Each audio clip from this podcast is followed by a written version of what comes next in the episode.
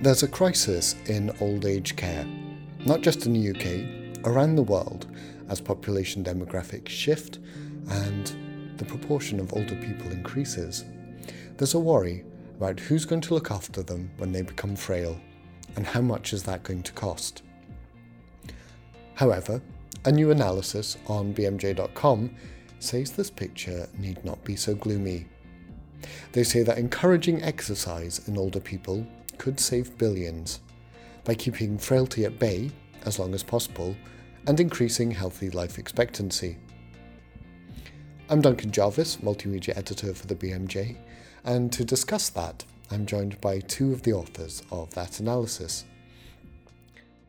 Scarlett McNally is a consultant orthopaedic surgeon at Eastbourne District General Hospital and lead author of the Academy of Medical Royal College's report, Exercise, the Miracle Cure and the Role of the Doctor in Promoting It.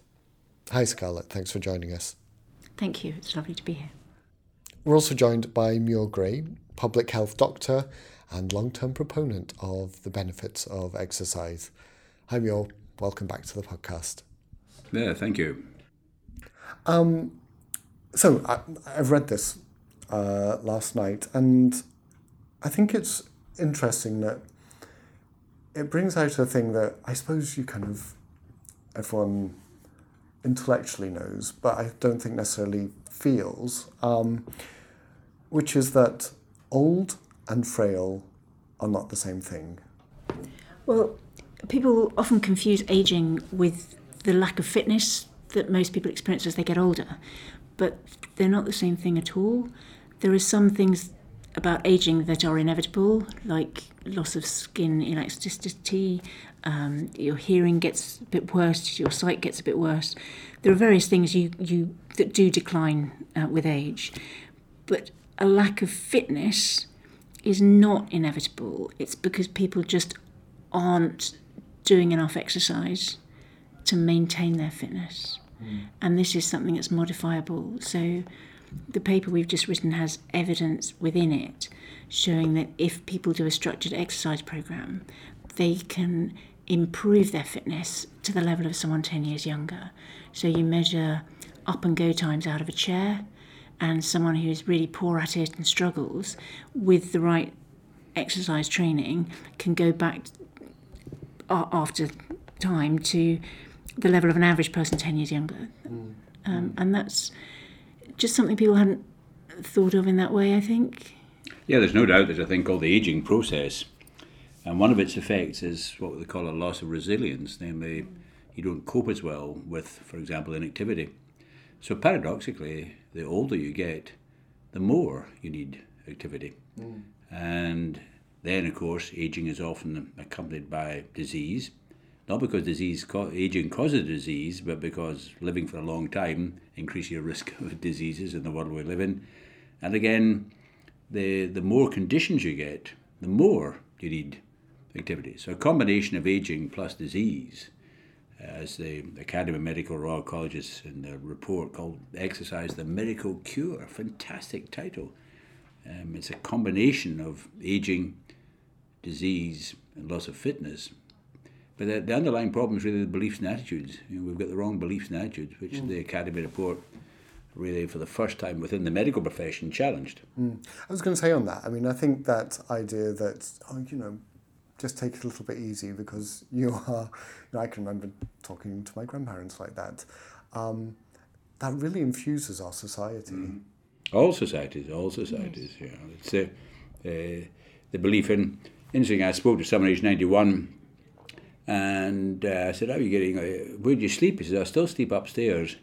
My carer doesn't like to see me struggling. And I said to him, Yeah, but young people pay a lot of money to struggle in gyms. You're training, you're in training for being 92. And he laughed and said, Yeah, that's I keep telling my carer. Yeah, no, yeah. stairs are really good. But there's so many public buildings where they don't label the stairs. It's one of the things the World Health Organization have commented on that could help people improve their physical activity levels, take stairs. It's every, every little bit helps. Mm, mm. I mean, on that, uh, the WHO has started paying attention to this, and there seems to be a general feeling that you know that exercise is important. I think that's that's getting out there. And I mean, when I think about my parents now compared to to my grandparents um, at the age of seventy, uh, mum and dad will walk ten miles a day with the dogs. Um, whereas my grandparents were much more, you know, they would walk to to the chair in front of the telly. Do you think that that there is a, a, a change in, in the population and, and you know there is a, a, a positive sort of reframing of exercise going on? Yeah, see, if you think of the what we call the cohort effect, that your grandparents, um, if they were in their nineties, depending where they grew up, of course, but you know, if you think of the fogs of the 1950s and 40s, um, and the high level of cigarette smoking, that generation would be about three centimeters smaller and have less muscle and be unwell. For example, uh, measles were before antibiotics knocked out people's lungs. So we've seen an improvement in the fitness of 70 year olds because of the generation effect. Mm. But what's emerging now is that people are no longer concerned about life expectancy, it's healthy life expectancy. So the big issue is can we can we compress morbidity at the end of life? So are you going to have three years, five years dependent on someone else because you can't get the toilet? Um, or can you stay fit long? As, as Bill Shankly, the football manager, said he wanted to die healthy. Richard Doll, uh, the great epidemiologist, said he wanted to die young as late as possible. so it's just keeping going and, and compressing that period of the end of life. That We're not interested in helping people live to 120. That's not the issue. Yeah, because there's such a variation. If we think ourselves about people we know that have reached um, old age and are fit and active, um, there's such a variation between different peoples at the same at the same age. Um, and as doctors, we see that every day, every ward round, every clinic. You see 75 year olds that are very fit and very active, and some who are much less able to manage have multiple other conditions. Um, you need a bit of luck uh, because diseases like Parkinson's and rheumatoid arthritis we can't prevent at the moment. So you need a bit of luck to avoid the non preventable diseases. But much of what happens to us is the environment in which we live is like the 19th century when it was the polluted water was the problem. The 21st century and the, the end of the 20th century, the equivalents were the car, the computer screen, and the desk job. I mean, it's completely changed the pattern of work and the layout of cities, and the BMJ's campaigned on these issues about cycling and walking. And uh, we need to change the environment. It's a political problem, just like it was in the 19th century. Mm. Um, sorry, I mean, on that, you you know, you, you do say in the analysis that about 20% of, of risk of disease at, at older ages is genetic and the rest is, is environmental. Um, and you, have laid out some reasons why. But then there is also a sort of a big social determinants of health um, that go on that that you know predispose some people to uh, to living less healthy. Um, do you think you know? You've got to look at the causes of the causes, um, and that and many people will be familiar with Marmot's work about the difference. Yeah in healthy life expectancy between the most affluent and the least affluent. Um, and one reason we pulled together the 2015 report, um, Exercise the Miracle Cure from the Academy of Medical Royal Colleges, was trying to work out what is it we can change to help um, people that are suffering so much. And it seems the proximate causes are smoking, nutrition, inactivity and alcohol. Those are the four big ones. There's other things like pollution that, that are coming in. So you, it, those are the kind of that's why the body suffers rather than um, uh, it's very you can't change poverty you can't change education you can try but the, the practical physical things of why that body is suffering come down to those those four proximate causes. And people know about nutrition but they don't really know about exercise. Um, and what we need to do, as Muir was saying, is change the environment so that it's easier for people to fit the exercise in. It's not much that's needed. It's 150 minutes a week. That's 20 minutes a day of moderate exercise to get you slightly out of breath. But we need everyone to do it. And uh, you know, the over 75s do the least of all. We need to get people up off their sofas and walking around the block briskly.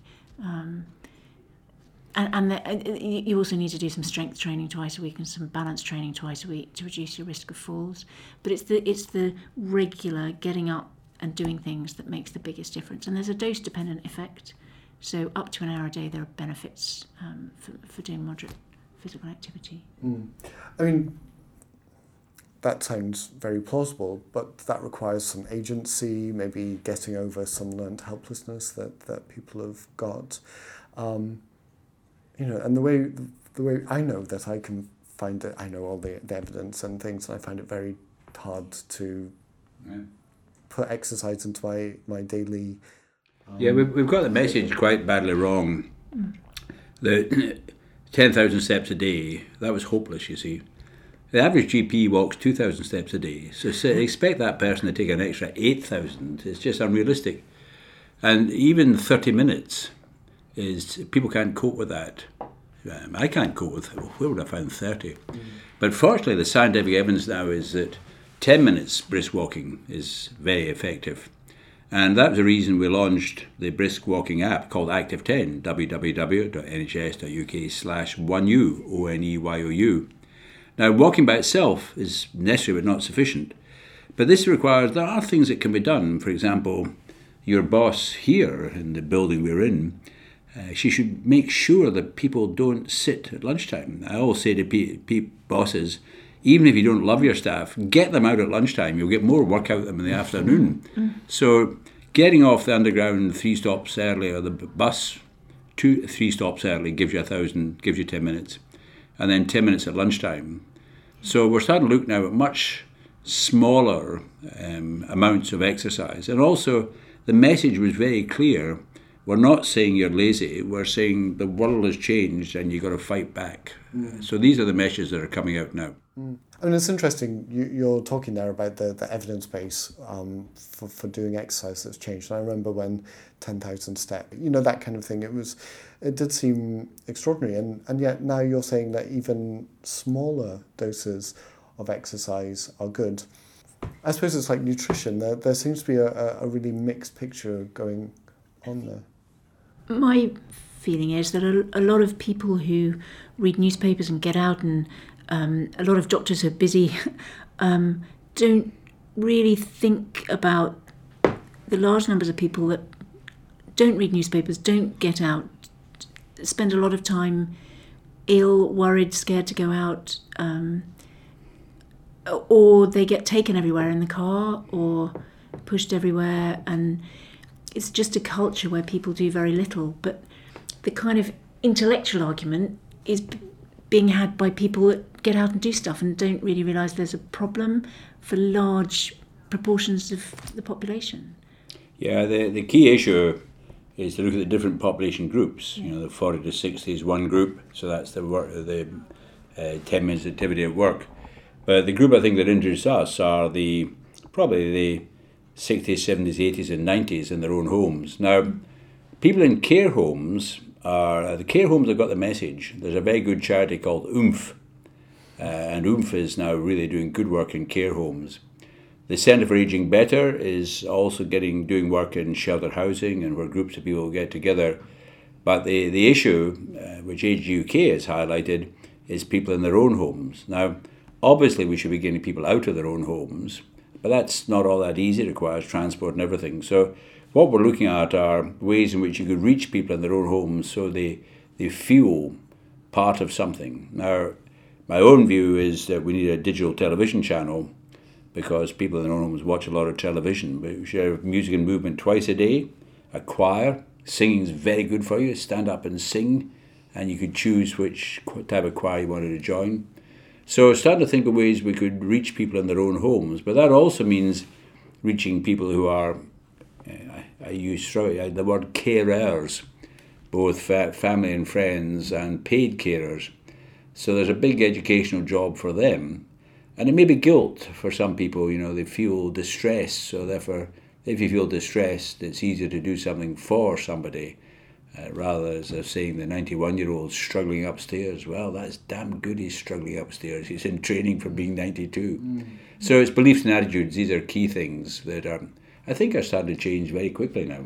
Mm. Yeah, I think they're changing. But beliefs and attitudes and the environment so that there is somewhere you can go out and do stuff in, you know, kick a football around with the grandchildren and be able to go out for a walk. There's somewhere to, to be able to walk and cycle. We need more cycle lanes that are enable people eh, to do active travel to get places because if it fits into your routine, if it's just something you do when you go to the shops, you get on your bike, you're far more likely to do it.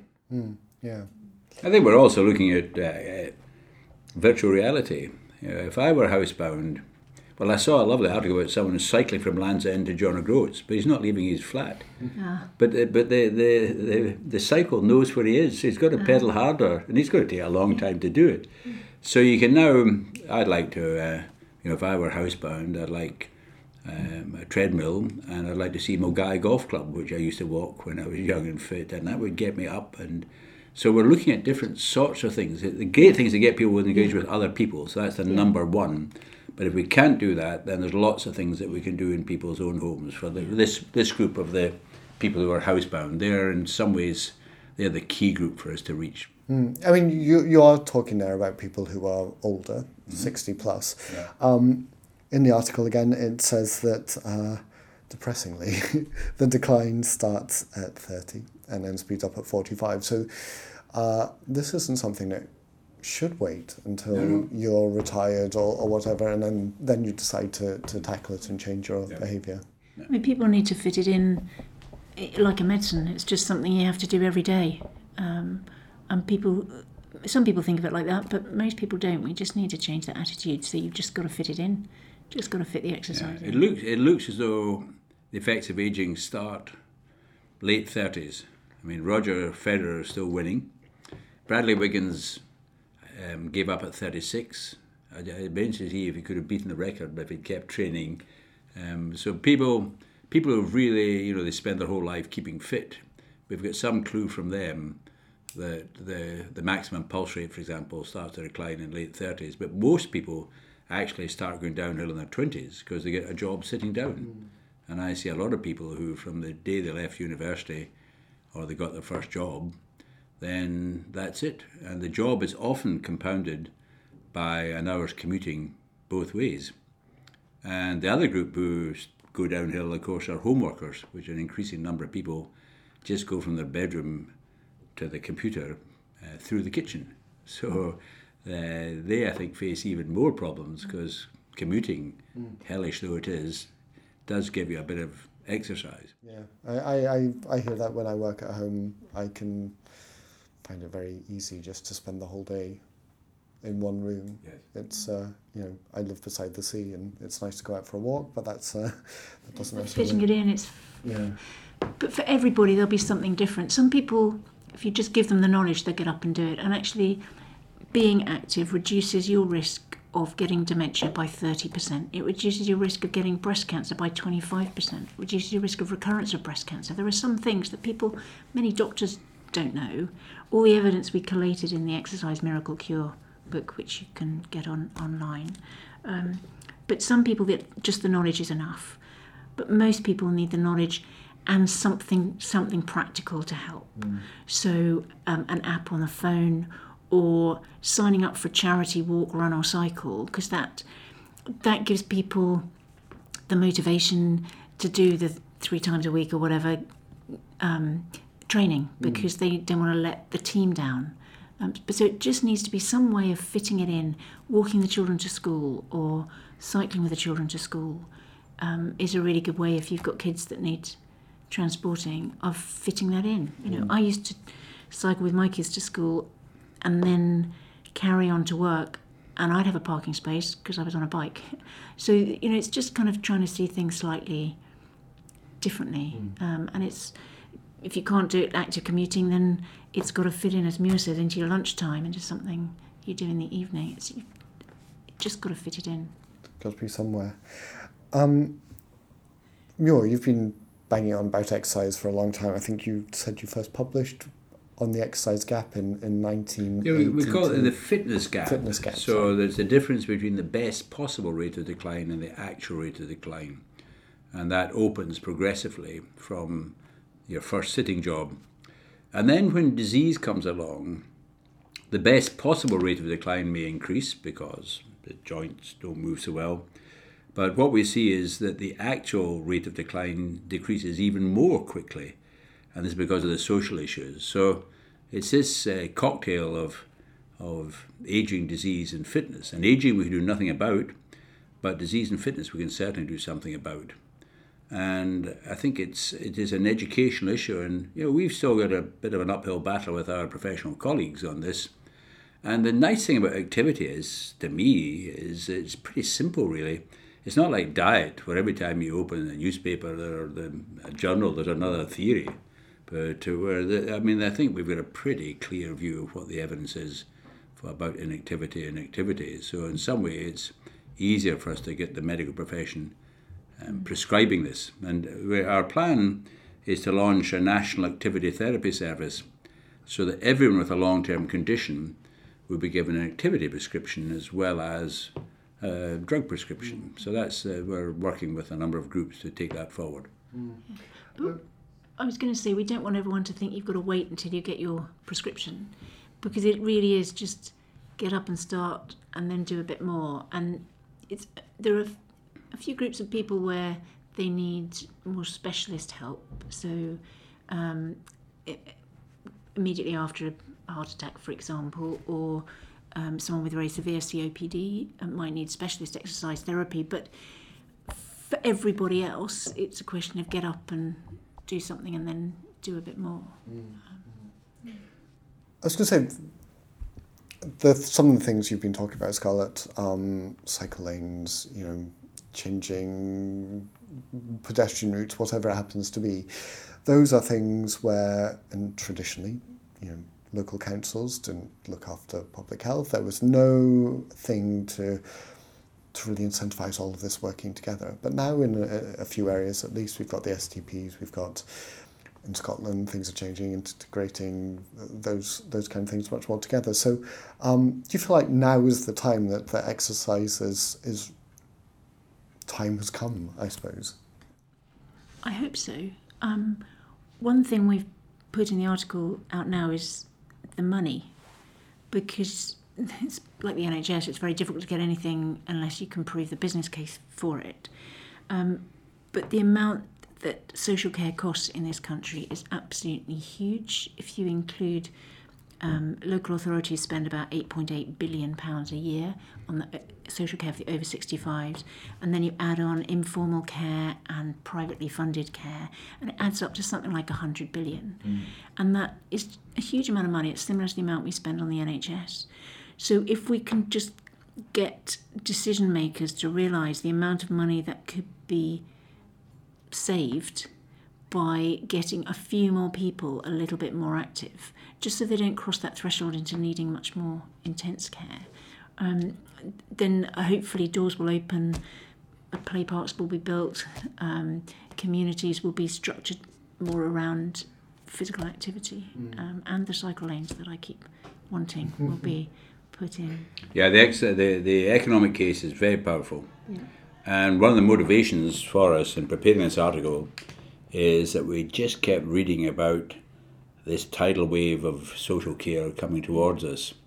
And not once did we see the fact that we can either prevent altogether or delay the onset of the need. So, in a way, this is why we're, we're very pleased the British Medical Journal accepted it because this will get us within the profession and more broadly the idea that we're not dealing with an inevitable progression from day to night, from ability to dependency. That is not the case.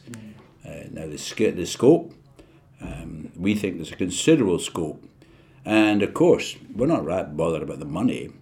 Um, it'd be very nice, but even if there was no saving, there is the other the practical issues, of course that they're just finding the numbers of carers.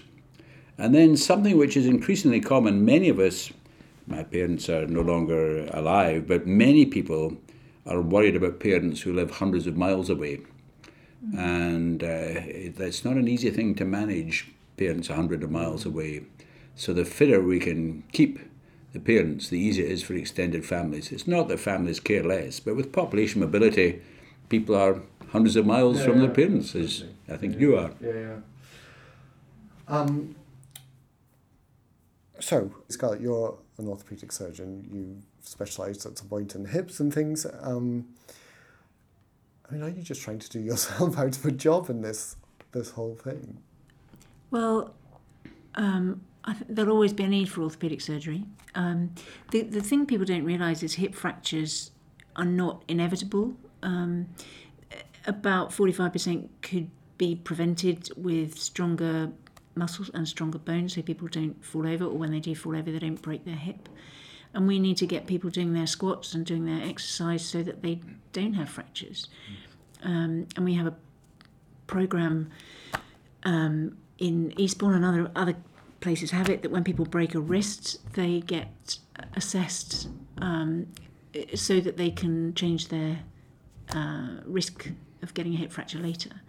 Um, but it does trouble me a little bit that the, that's all based on taking the tablets to reduce osteoporosis rather than go for a walk, start going for a run, um, get on your bike and jog, do some swimming. It doesn't have to be weight bearing, it just needs to be getting the muscles moving, go up and down stairs. But the exercise message isn't coming out quite as loudly as some of the pharmaceutical messages.